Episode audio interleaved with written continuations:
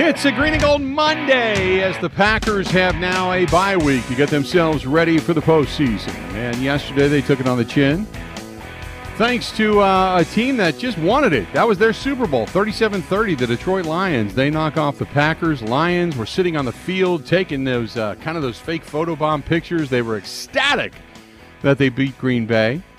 And uh, although I'll, I'll say this, um, people were up in arms because they lost the number one overall uh, overall draft choice. They don't need a quarterback. They've got a quarterback. So they're not desperate for one. And I really liked what Campbell had to say after the fact. He said, We don't care about draft picks anymore. We value them, but we want to build a winning culture. The first thing you want to do to build a winning culture is win. And they want this win to carry over in the next season with some momentum. And and draft choices be damned. They'll they'll make a draft. I'm sure there's going to be somebody of quality ilk at number two, but people were up in arms about it. And he's like, no, we want to win. We, we you can't build a winning culture unless you win, and that's what they want to do. So kudos to him yesterday for putting winning uh, a priority over draft position because clearly draft position for years and years and years has not mattered to a, a giant hill of beans when it comes to postseason uh, appearances for the Detroit Lions. Uh, joining us now on the hotline, our good buddy Eric Baranczyk of the Green Bay Press Gazette. Eric, how you doing, pal? Well, doing pretty good. Really excited to uh, kick back and uh, watch a little football this weekend. I, it's really going to be exciting. Uh, this is the this is by far the best weekend of the of the football season. I think it's all good football. Don't you agree? I completely agree, and the fact that the Packers don't have really a vested interest in it, other than who they will play next, uh, and we don't have to sit back and analyze all of that stuff. We can just enjoy it. Is always uh, always great. Uh, I want to I want to start right out with the over the middle coverage of St. Brown yesterday, or lack thereof. Now we just got done talking about Chandon Sullivan, but it seemed like a soft zone defense and still confusion in the secondary, and I. I have not gone back and looked at the the the tw- all 22 yet. I haven't gotten it up. They haven't posted it. They won't post it till tomorrow. But I, I cannot figure out where the miscommunication continues to be and finger pointing continues to be when it comes to coverage over the middle for this team. Can you? Couple things. Um, they rotate down, so they look like too deep, and then they rotate down one of the safeties. Uh, and quite frankly, uh, Mr. Amos didn't look like he was really excited to play football yesterday. Um, so there was some of that uh, that was happening. So when he was supposed to rotate down to the middle part of the field, uh, sometimes it wasn't as, probably as aggressive as it will be in two weeks from now. Uh, the other thing of it too is uh, Barnes uh, likes to uh, overrun his zone, uh, which which kind of hurt a little bit. And uh, I think that when they have Barnes and Campbell, well, primarily Campbell, uh, when they go to the nickel look with the five down or the five on the line of scrimmage and one linebacker, it'll be it'll look much better. Mm-hmm. I mean, I just think it was a to me out of the safety play yesterday, out of the out of the uh, um, out of those two guys, the Savage and uh, uh, Amos was just a little lackadaisical to say. Uh, I know Matt LaFleur addressed it after the game and he talked about guys having to win their their their job, so to speak, uh, their their position. Uh, it seemed like he was not happy with the way, specifically on some of the. Now, I, I, I will say this because a lot of was being made after the game about, well, they beat him on flea flickers. At least you saw some of that. So now you get, because you don't want to have it happen to you in the postseason. So you get a chance to really on film now. It's kind of like the Detroit Lions did you a favor. You woke a few guys up for guys that might have been sleeping throughout. Now there's some things that you can self scout and say, hey, look, they've been watching our tendencies and they felt that this play would work against this particular coverage. You have to be aware of this now. So while they got beaten, kind of humiliated in that sense, on the other hand, it might prove to be rather worthwhile when it comes to putting it on film going forward in the postseason, right? Well, especially that backside zone. You're absolutely right. They are, right. Uh, they were flown to the run and all that stuff. So they kind of got a little little lazy there and uh, flowed way too hard to the run, and all of a sudden there's a guy wide open.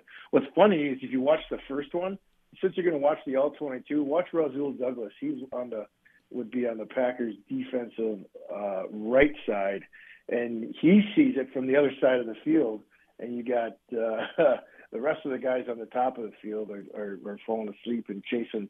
Uh, you know, it was a good play design. It was a post corner so the, the you know the the um, uh, who it was Stokes up on the top, so he was he was running with the post corner, and everybody else ran to the to the uh, uh, run fake. And you see Rasul Douglas screaming and jumping up and down, pointing to the top. I thought for me that was kind of the most funniest play of the entire game. Give me your thoughts uh, on the game itself. Uh, Packers obviously losing this one. They rotated some guys in and out. I said earlier, I said the good news was I saw Bakhtiari only laterally get beat once, and I thought I would expect more or more pressure, and it really didn't happen. He played a really solid game, I thought. Yeah, I think where he was the rustiest was in the run game. I mean, in the pass game, his feet, uh, you know, surprisingly looked like they were there. Um, as the game wore on, you could tell he was starting to get tired. His feet were starting to drag a little bit. Um, but the run game is where, um, you know, that's where he showed the most rust, and uh, I, I think it'll come back. I don't, you know, I, he'll he'll he'll see this, and he'll get on the treadmill this week, and they'll understand that they got to get him better, um, better cardiovascular condition to be able to to withstand the entire game. But I would agree with you. I thought he played pretty darn good. Now, word breaks today in Rapoport saying that uh, Za'Darius Smith has been cleared to play. So, for the first time, he confirmed it was a herniated disc surgery in his lower back, and that's that's never easy. I mean, I, I don't, you know, I mean, I know they say he's been cleared to play and that he could be suited up as soon as uh, the first pro postseason game for the Green Bay Packers. How big would it be to get a Za'Darius Smith back? Well, I think what that will do is give them depth uh, you know, right now they don't have any depth at that outside linebacker position, and you got uh, Galeai and you got um, uh, Garvin there, and boy, it's a, it's a big drop off. Don't let anybody fool you there. There's a big drop off when they're subbing those two guys for Preston Smith and for uh, Rashan Gary. So you can you, what it does it gives you some really good depth and being able to rotate and keep fresh off the edge. I think that's going to be really really important. Um, and really, they might be able to dial up some of their old packages where they put uh, Za'Darius Smith down uh, on the line of scrimmage uh, or put um, insert Za'Darius somewhere in a dime package, but instead of having uh, uh, six outside linebackers and move him around um, and put him on the same side as Rashan Gary, that that would that would that would make me start to uh, grimace a little bit if I was the offensive coordinator and that happened. So he's to be he should be really really fresh. So I, I think it'll give him a little bit of pop and certainly depth. Um, I don't know how much he used the guy in the first game, but I mean to get some spells in there and have some quality reps um, instead of having to rely on the other two guys that are backing up um, Smith and uh, uh, Gary, that would be that would be a big help. Um, when you look at the secondary of this team, and I'm I'm picking on the defense more so than anything, only for the fact that uh, they have not played well down the stretch, and and there's a lot of things I think that uh, people are just kind of overlooking because the offense has really cured some of the blemishes that the defense has brought to the forefront here as of late, as far as scoring defense goes. But when it comes to the secondary, I, I still think you know, I, I, look at Stokes and he's played well. I look at Rasul Douglas, he's played well. You can start going through that list. Right now, who in that second? Do you like? I mean, because Savage is taking a beating. A lot of people are pointing a finger at Darnell Savage Jr. and say, "Man, this guy, he doesn't have it. He can't cover. He can't do this. He can't." I like the fact that him and Adrian Amos. Now, yesterday was not great, but they hit. I like the fact that if, if you get Jaire back, you've now got coverage options. Chandon Sullivan doesn't necessarily have to be just your nickel guy. I mean, you got other options there now. How deep will this whole team be getting these guys back and getting, I don't want to say full strength because until you get your feet under you, you're not going to be back at full strength, but at least one game in to where these guys can say going into an NFC championship game that this team, barring mass injury, is pretty much back. How excited are well, you about that? that I, well, very because the fact that they were able to get do what they did without him in the secondary is a huge feat, and a, and a rookie at the other across from him. So uh, I think that was a uh, a tremendous thing. And I know a lot of people are are down on uh, um, some of the things that Darnell Savage does, but I, I think when you look at the whole body of work, those safeties they have saved this football team on the defensive side. And, you know, everybody wants to. It's pretty exciting. Rasul Douglas. Rasul Douglas is a really good um, uh, zone cornerback. Really good at it. He does a nice job of staying uh, uh, behind the receiver and driving. You know, so he, he's he's not like a young guy. I mean, the guy's got experience. He's been in the league for a while. He's played on some really good football teams, so he's got experience, and he's a, he's not a bad football player. Um, when I look at the secondary, though, I think you know it's going to come this is going to sound kind of strange, but the weak spot uh, is really Stokes. I mean, he gets fooled on a lot of things. Now he's gotten a lot better, but he gets fooled on. The, he's very susceptible to the double to the double move. Um, what you like about him is he comes up and tackles. Um, you're gonna have Jaire Alexander out there now, who's gonna be probably playing in a corner position. Uh, you're gonna ask, ask him to come up and tackle a lot. Probably not until his shoulder gets a little bit better. But uh, I mean, I guess he's not getting paid to tackle running backs. He's getting paid to cover receivers down the sideline. So I really expect him to to take things to the next level for the way that the secondary is playing right now. Because what you can do is play him. He can take away your guy. So you put him out there on, you know, whoever it's going to be, Deebo Samuel, whoever is going to be out there for the Niners or or uh, CeeDee Lamb, and just forget about him. Let him chase him all around the field and play zone with the other guys and that gives you flexibility and it gives you it gives you some uh, opportunities for uh, interceptions down the road. Talking with Eric Baranczyk at the Green Bay Press Gazette. Uh, now you get guys healthy, you get uh, a week of uh, rest, a week of action, but it seemed like, and to me, I know some people say it's not a great thing, but a fired up Matt LaFleur after watching what he witnessed yesterday and seeming like he was really pretty upset with some of the defensive things that happened. I think it ended up being a good thing. I still think the Packers, with a uh, health, you know, with Aaron Rodgers on the field for an entire game, I think the Packers win that game going away. But uh, I I think maybe this loss might be a good thing. It might be one of those teaching moments. It might be maybe that hey wake up moment that Matt LaFleur was looking for as he gets his players back to be able to say, hey, we we got a stretch run coming now.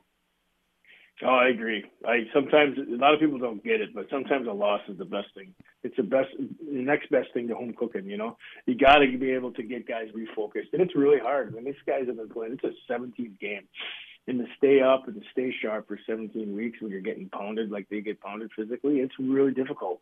Um, and I know you hear people say, "Oh, they get paid millions of bucks," blah blah blah. You know what? Go out there and do it. That's why they get paid millions of bucks because there's very few people that can do what they do, and to be able to do it for 17 weeks um, is really difficult. And I fully expect them to play a lot different in in, uh, in the coming weeks. The other end of it, you got to remember too, is everybody else is watching film. It's not just the Packers watching film. They're, everybody else is mm-hmm. watching stuff. So they wanted to play kind of vanilla too, and just kind of here's what we got. We're gonna march our guys out here, to, you know, we're gonna we're gonna do okay, and we're gonna slow stuff down, but we're not gonna get after it. So I I, I think going into the next game that it'll be it'll be much better. It'll look much better. Plus the offense is going to get going. They're going to be playing at home. Um, you know all the all the home cooking that's going on there. And if the, the offense starts hot, let, let's just let's just face the, the facts. The defense plays as good as the offense is because when they have that off, when the opposing team's offense is forced to throw the football, fact that, that's where the Packers are built. They got good pass rushers. They're getting home with four. They don't blitz to get to the quarterback, and they got you know above average secondary. That's where that's so when the, when Rodgers is throwing touchdowns and the offense is scoring points, that just feeds right into the hands of the Packers D, and that's that's the the whole kit and caboodle is not you know the defense this and that and the other thing. The offense is what's going to drive any win going forward here. They got to get the other team's offense thinking all we got to do is pass to keep up with this guy, and um, if they do, defense will look good. If the uh, Packers sputter and you know end of the first quarter they only got seven points on the board, now you're in for a fight.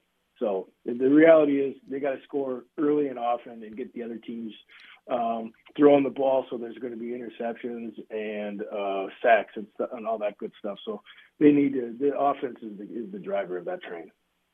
Philadelphia on the road taking on Tampa Bay. Uh, I still think Tampa Bay is the team to beat, and Tom Brady uh, certainly turned it into high gear yesterday in the second half of that game against Carolina. It looked rather bad in the first half, but second half just kind of blew the doors off if Philadelphia bites, I mean, Philadelphia's a team we haven't seen. We we we know what Tampa Bay brings to the table. Uh, we know what Arizona. We know what the the Rams bring. We know what San Francisco brings. Uh, the Packers have not faced Dallas, obviously, but is there a team that in this next round, in this divisional round, that matches up well with uh, the Packers that maybe you don't want to see come to Lambeau Field, or if they do, you're like, eh, boy, that could be a really tough game. Well, but by the time they get to the Packers, they're all going to be good. Um, I think the team that I would least want to face is San Francisco. I think that's that's a, a tougher ball club that runs the ball. Um, they got a you know it's it's a totally different deal when they got their their team lined up right now with all the injuries they have. But that for some reason that that scares me. That that that matchup between Shanahan and LaFleur is not one that I'm excited to watch. Um, now the Cowboys, I want my, I, I welcome the Cowboys to come up because you're going to have a fan base that is going to be raucous and just crazy. And quite frankly, I don't think that football team is going to is going to um, perform well in the cold environment. But San Fran, they've come here, they beat us when it's two degrees outside. Uh, not the same outfit, but um, I I believe that that's going to be the toughest out right now in the playoffs is, is San Fran. Eric, great stuff, man. I appreciate it. We'll uh, start to talk matchups next week. Okay. Yeah, you make sure you have a good weekend and uh, kick up. Uh, sorry to hear about uh, Elmo and everything. So hope you're doing well. No, I appreciate it. All right, buddy. Thanks, right. pal. Talk to you soon. There you go. Eric Baranczyk of the Green Bay Press Gazette joining us for a couple of minutes uh, on the hotline. And as he alluded to, I was going to bring this up in case you didn't know, but uh, for 15 years uh, and recently been doing the show from home every day. I wake up and I do do my routine and I say, okay, let's go to work. And uh, my buddy Elmo and, and, Mickey have been with me. And uh, you know, about uh, 10 months ago, Mickey passed away. And on Friday, after I had left the air, uh, Elmo passed away. So there they are uh, for those watching on the Bud Light live stream. It's been hard. Um, on Saturday morning, for the first time, 15 years and 20 something days, when I wake up in the morning and you come downstairs, you don't have to fill the dog bowl with food or let one of them out. And uh, just a just a tough because I mean Elmo be, kind of became part of the show uh, for those that follow on the Bud Light live stream and uh, watched him. And he didn't do a whole lot. He just kind of laid around and uh, sometimes you'd catch him, you know, rolling around or, you know, licking his paw or something like that. But for the most part, he just kind of stared into the camera, smiled. He knew what work was, and uh, he was a therapy dog early on in his life, and he loved to work. So when he, when I would say let's go to work, he felt like he was going to work, and uh, it just got to be where the cancer had come back and it it had overtaken him, and he was uh, he was starting to struggle, and it was a very tough decision but uh, the entire family got together, and uh, we were with him when he passed. But he passed away on Friday. So that's the reason I ended up taking off the last hour of the program on Friday afternoon was to go say goodbye to Elmo. So anyway, for those that did not know, that's that's what it is, and for those that said uh, condolences and such uh, over on the Facebook fan page, uh, I it's it's so tough because so many people, uh, almost between the two pages, over a thousand people said something. So I'm trying to get back to everybody, but thank you so much for all the support because dogs, it, you you will never know what unconditional love is until you have an animal, and all they want you to do is just care for them, and that's it. They don't give a damn who you are, what you are, what you do for a living, or anything. Just sit and pet them and hang out with them. So, uh, very very tough weekend here at the house. More of the Bill Michael Show next. Ready? This is the Bill Michael Show on the Wisconsin Sports Zone Radio Network.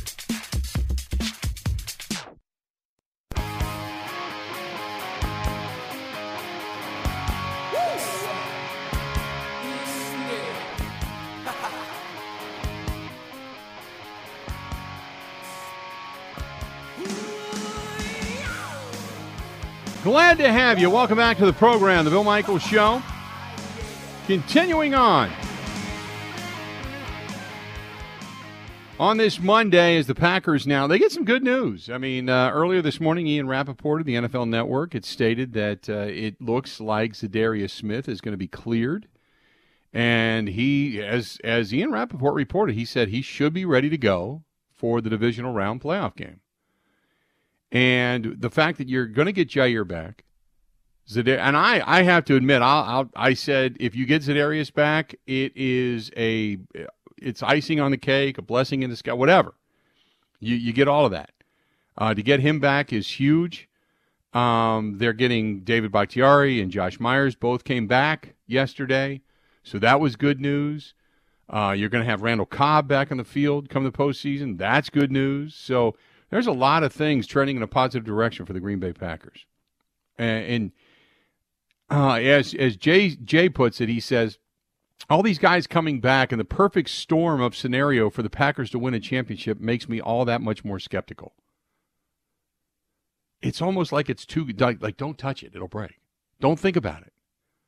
Oh my goodness, you know, it's it's it's it's the it's too perfect. Something has to go wrong. Like things are just no, it's not supposed to happen that way, you know. And, and I understand that, but you just you just wrap your arms around the good. Um, I mean, the Tampa Bay Buccaneers, as a matter of fact, uh, looks like Leonard Fournette. Uh, he should be. Uh, uh, they say he looks great. Should be back along with Shaq Barrett, JPP as well. Both of those guys. Lavonte David remains uh, really the biggest question mark right now for Sunday. But it seems like those three those three guys are coming back. You get Leonard Fournette back, that running game becomes formidable. You know, with what you have, not that it's a huge passing attack, but uh, you know Gronk obviously is a two man job, so you you got some weapons, and and they are still a good football team. Still a good football team. 877 867 1670. But the Packers, with the way things are going and the fact that other than Marquez Valdes-Scantling, and we'll have to find out more about the back issues, I don't know if it just locked up on him or what, but we'll see if his back issues, they'll probably, you know, really a lot of therapy, intense therapy this week. I would I would be surprised if they didn't have him massage. Now, I don't know if it's a spinal issue when it comes to discs and such, or if it's muscular. If it's muscular, you're on that therapy table damn near every day. Uh, you're going through flexibility, you're going through core work, you're probably getting acupuncture, anything and everything to relieve whatever that stress is and to get him back. And then you're going to have your full complement of receivers short of Robert Tonyan. Everybody will be back. So there you go. Uh, 877 867 1670. If you want to find us, do it. 877 867 1670. Andy, everybody that said condolences regarding Elmo, I certainly appreciate. it. I don't want to get get into everybody's uh, emails and stuff and notes, but thanks to everybody. I, re- I appreciate it. If you've ever been a dog owner, you know you know what it's like. So, um, Greg says, uh, "Hey, unit, uh, this defense scares me, but special teams continues to be a problem. What was the problem yesterday? Was it Mason Crosby or was it the hold? It was Mason. It was Mason." It was Mason Crosby. He just missed it. He, he knew it the minute he kicked it. He missed it. That's it. Just when you started to go, whew, you just missed it. Hopefully it doesn't rear its ugly head again in the postseason when it matters the most. You know? Cross your fingers that it doesn't.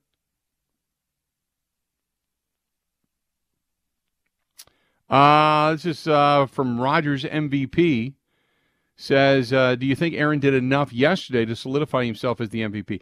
I don't think he needed to do anything, but yes. Just yesterday, he just, all he did yesterday when he went into that contest was just kind of padded a little bit. Couple of touchdowns, quarterback rating of 135.6, eight, uh, 14 of 18 yesterday, 138 yards. Looks smooth, no problem. You know, yes, I uh, adding was it 37 touchdowns I think now and four picks on the season. 37 to 4 it's like unheard of. It's a ridiculous number. Yes, I think Aaron Rodgers did enough to solidify himself as the MVP. Yes. I already thought he was. That was just my opinion, but yeah, I think he did enough by far. By far. Uh 877 867 1670 uh, this is John who says, I don't want to see Tampa Bay again. Brady has no fear of this team. Brady doesn't have any fear of anybody. Um, it, but if you look, you would you want to you want to say you hope maybe Philadelphia knocks him off. Maybe Philadelphia pulls one out of the hat and they can do it. Maybe that, as Ben Kenny put earlier, that cautious optimism. You know, that cautious confidence. Okay, maybe they do that. But I don't. Last year the Packers had them beat. The Packers turned the ball over. It was an Aaron Rodgers pick and an Aaron Jones fumble. Those two things cost them that game. I think if you do it all over again, you play the exact same game. I think at the very end, Aaron Rodgers runs it in for a touchdown. And you're talking about possibly a different outcome. I, I, I think that if they face him again, it, it will be a different outcome. Honestly, I think right now, just between you, me, and the fence post, I look at it as I I don't I don't fear Tampa Bay. I fear a hot 49er team. I fear the emotion getting away from the Green Bay Packers against the Cowboys. or take it to another level, trying to beat a team like Arizona, trying to beat a team like the Rams again. To beat them twice in the same season. That's tough. But I don't I don't uh I, I got to admit, I the the the Brady Rodgers part two in, in an NFC championship championship game at Lambeau Field doesn't scare me. Wouldn't scare me. 877 867 1670. 877 867 1670. Um, by the way, uh, coming up a little bit later on today, Connor Orr is going to be joining us, talking some uh, talking some postseason. Staff writer at SI and the MMQB. He's going to join us today. Talk about the NFL playoffs. Also, a little bit about the coaching carousel. And then don't forget Mike Clemens today, wrapping things up in the last hour of the show. Uh, Eric says San Francisco will beat Green Bay if they come out slow, like they always do after a bye. Well, that's if they face them. If they face them, uh, I uh, put it this way: I don't say they always will, uh, because San Francisco is not the juggernaut they once were from a couple of years ago. They don't run the ball the same way. They're good. To me, it, it, their offense doesn't scare me, and Garoppolo doesn't scare me. Letting Garoppolo get into a rhythm scares me because he looked good when they finally got into a rhythm yesterday. But what scares me is that that defense dictated the rhythm of that game. That defense dictated their their emotion. They got into that thing, man, big time. Because they were down. I mean, there is no way the Rams should have let them come back into that game. And they got a couple of big plays defensively on Stafford. They put pressure on him. They nicked up that ankle. He was hobbled around a little bit, and they could smell it. And they, they that's when they put the pedal down, man. Defense, that defense is what dictated that comeback, not the offense. The defense did. Some big plays on defense, and that's what ignited that team. And that's what scares me more than anything. Stay tuned. More of the Bill Michael Show next. This is the Bill Michael Show on the Wisconsin Sports Zone Radio Network.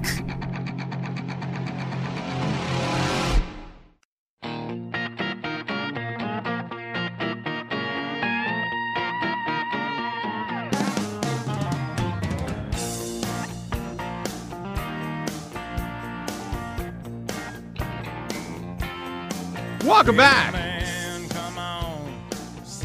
Bill Michael Show continues.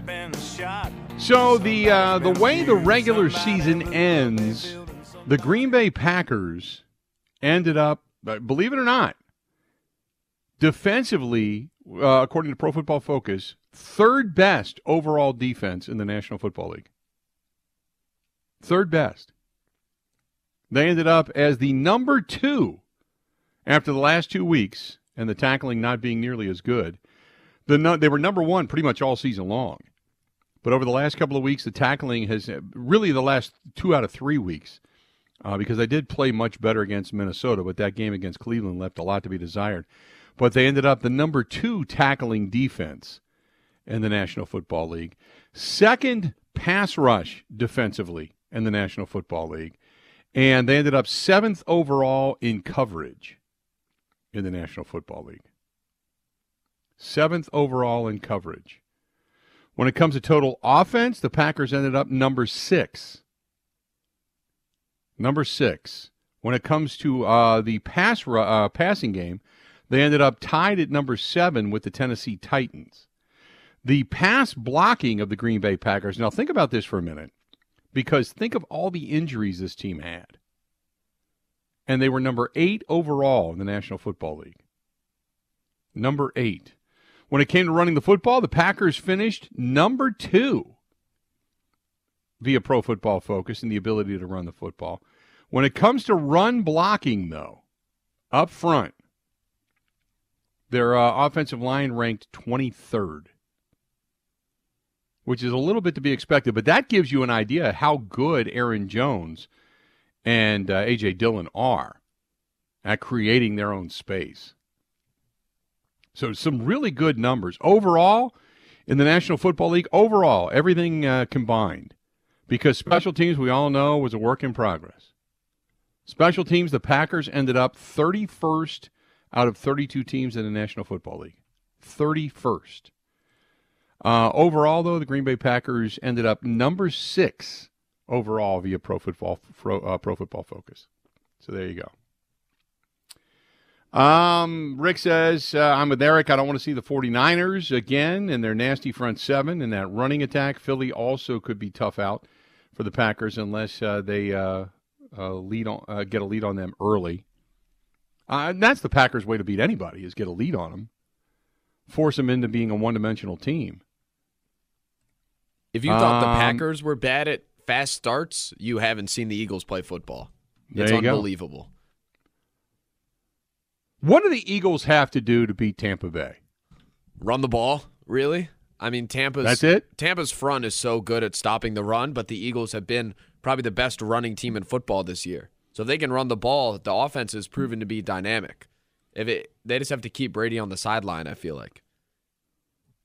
So just basically keep the offense off the field, run the ball, get points, and then pray.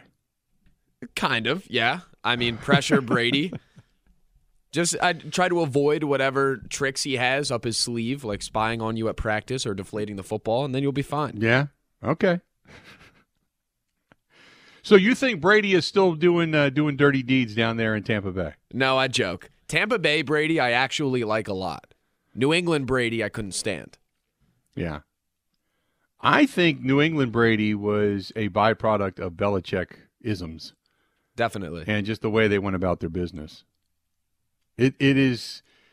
Uh, it's funny when we were in Rhode Island when when I went back uh, for Thanksgiving with Kristen and we drove over to Foxborough, and I've been to Foxborough numerous times, but it's you drive past there, and uh, all I could hear was that Star Wars Death Star theme in the back of my head, dun dun dun dun, dun you know that thing, uh, as you drive past it.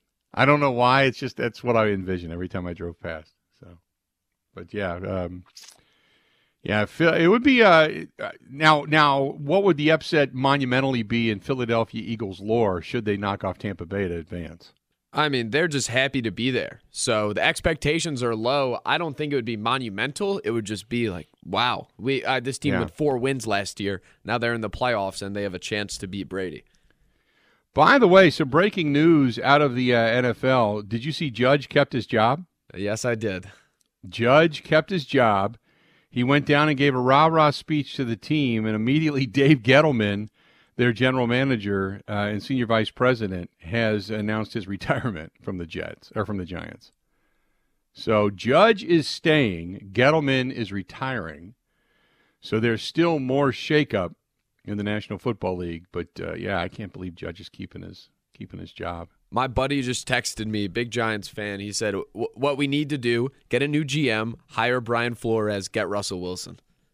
Yeah, I was like, that yeah, "You're right." That would be a massive shift. That would be a massive shift. By the way, we haven't even mentioned it, but tonight you've got uh, the national title game. If Alabama wins tonight, Nick Saban will be the oldest coach to win an FBS national championship at 70 years old. He'd be 15 days older than Bobby Bowden did it when Florida State won the Sugar Bowl back in 2000. He would be beyond GOAT. Can you say, is there anything negative other than just I don't like him? Is there anything negative you can say about Nick Saban in the program? No, He has stayed away. Now, don't get me wrong, he owns Tuscaloosa. So uh, there is nobody down in Tuscaloosa that's going to say a bad word against that football program. He could get anything and everything he wanted. So if there's been anything that's happened down there, they've been able to sweep it under the rug and keep it out of the media. But there has not been anything about that program that's even sniffing of, of the word dirty. You know? Like Urban Meyer, you kind of got the sense that something was going to happen. You know, you know what Brian Kelly brings to the table. He's a sleaze.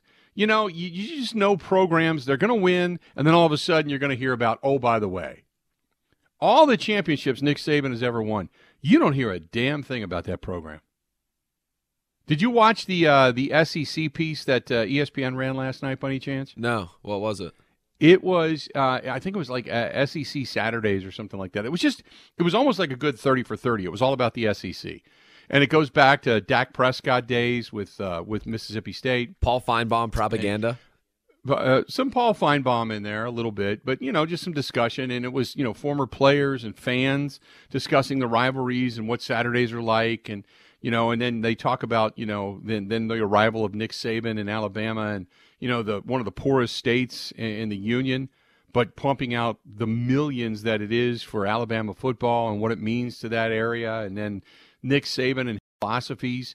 and what he originally thought when he came in as the head coach about winning and what winning meant. And then he said somewhere along the line his philosophy changed. And it wasn't about the wins and losses. It was about what you do to get to the wins and losses. It was all about the details. And just win this play. Go win this play. You have seven seconds to go win this play. Go win that play. You know, it just when he breaks it down and you start to even if it was just a thirty second soundbite, it was like, okay, now I get why there's this, these glimpses of greatness coming out of Alabama and, and what Nick Saban's all about. It's not to say that other coaches are bad. It's just that this guy has got as much as I just want to hate him. And, and I want to, not because he's a bad guy, but because we're just tired of having them win. But now you understand why he's just so good in all the behind the scenes footage that was that was there last night. It was just it was so good listening to him interact with his players. You know, and I've I've look, I, I was around Bob Huggins when Bob Huggins was coaching Cincinnati. That was one of my first gigs was to cover Bob Huggins. And people hated that guy because of his screaming and his F bombs and his antics on the sidelines. But when you went and covered a practice, you get why they were so good.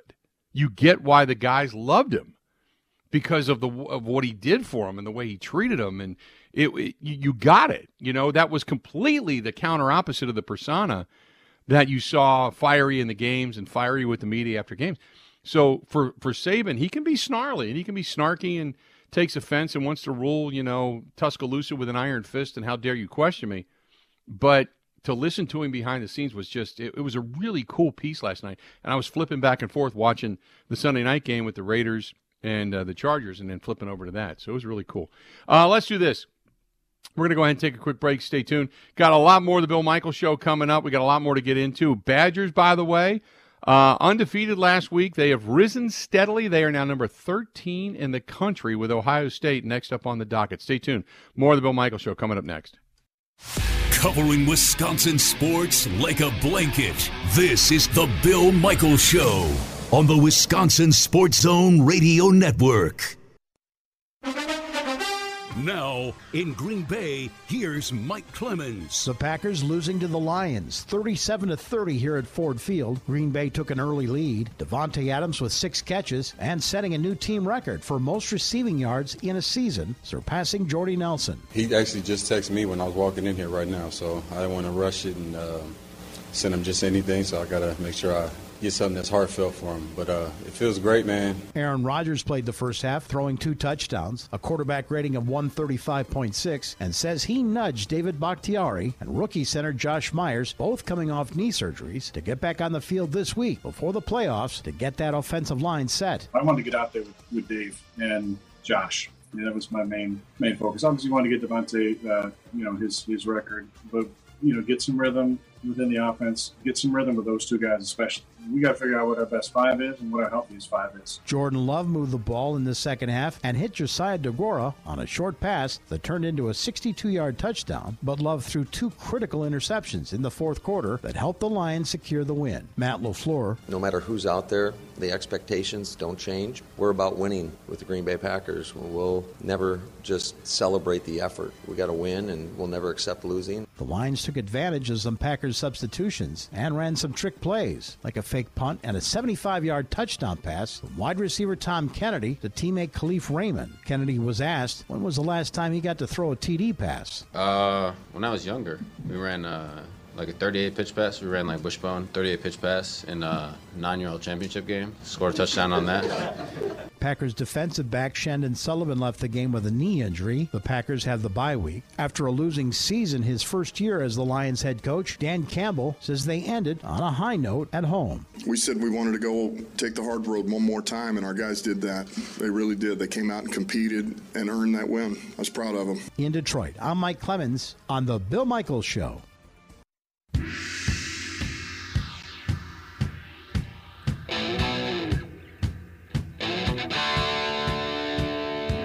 Welcome back.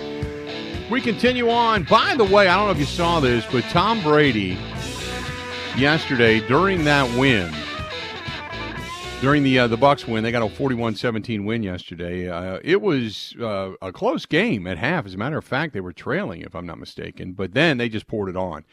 But the big news coming out of that game was Tom Brady found out on the sideline that Gronkowski he went into the game with a, the possibility of getting a million dollar incentive. And all he needed was seven catches and 85 yards to hit two separate bonuses of $500,000 each. Uh, he uh, hit the first one, the yardage one, early in the second half. He had a 42 yard catch, and he, uh, he, he got the bonus right there. But he was one reception shy of getting an additional $500,000. And they had about seven minutes to go. The starters were coming out, and Brady found out about it. And Brady grabbed his helmet. You can see on the sideline the video. Uh, he he he he was not coming out of the game. Wasn't going to happen. And uh, he ended up running back onto the field, grabbed his helmet, and moments later uh, he he got uh, Gronk the full bonus with a short pass near the sideline and uh, right then and there, Gronkowski got a million bucks in his pocket for that game yesterday. So that was the big news that came out of the contest um, yesterday with with uh, Tom Brady. So I don't know if it means a hill of beans for guys making millions anyway that a guy gets an extra million bucks, but Brady went back in because he was not going to leave his buddy hanging with one reception needed. Just an interesting day at the office yesterday for Tom Brady. Now, does that change your opinion of Brady at all, there, uh, Ben Kenny? No, it's. Uh, it, I don't think that was the biggest uh, story in terms of hitting those milestones. Vikings fans freaked out after the game on Sunday because Justin Jefferson came 17 yards short of breaking Randy Moss's record for something either in a season or throughout the first two seasons, and they okay. crucified Zimmer, and they ended up getting fired. They were because uh, towards the end of the game they stopped throwing Jefferson the ball. It felt like, but Jefferson right. was begging for it, and and Cousins wanted to get it to him. I guess. Yeah, but no, it doesn't change my opinion of Brady. Well, Zimmer would be the guy that would say, "I don't give a damn about records. We're here to win ball games." He'd be that guy. Whereas Matt LaFleur was like, "No, we're going to get Davante his his his his yardage. We're gonna we're gonna let him break the record." That is the best way. It, we're going to do it. That is the best way to make money, though. You bet all of the props in the last week of the season of guys that need to hit an incentive, and they all work. Does it? Do, do all the records that were broken yesterday for a single season now ring hollow because it was an extra game?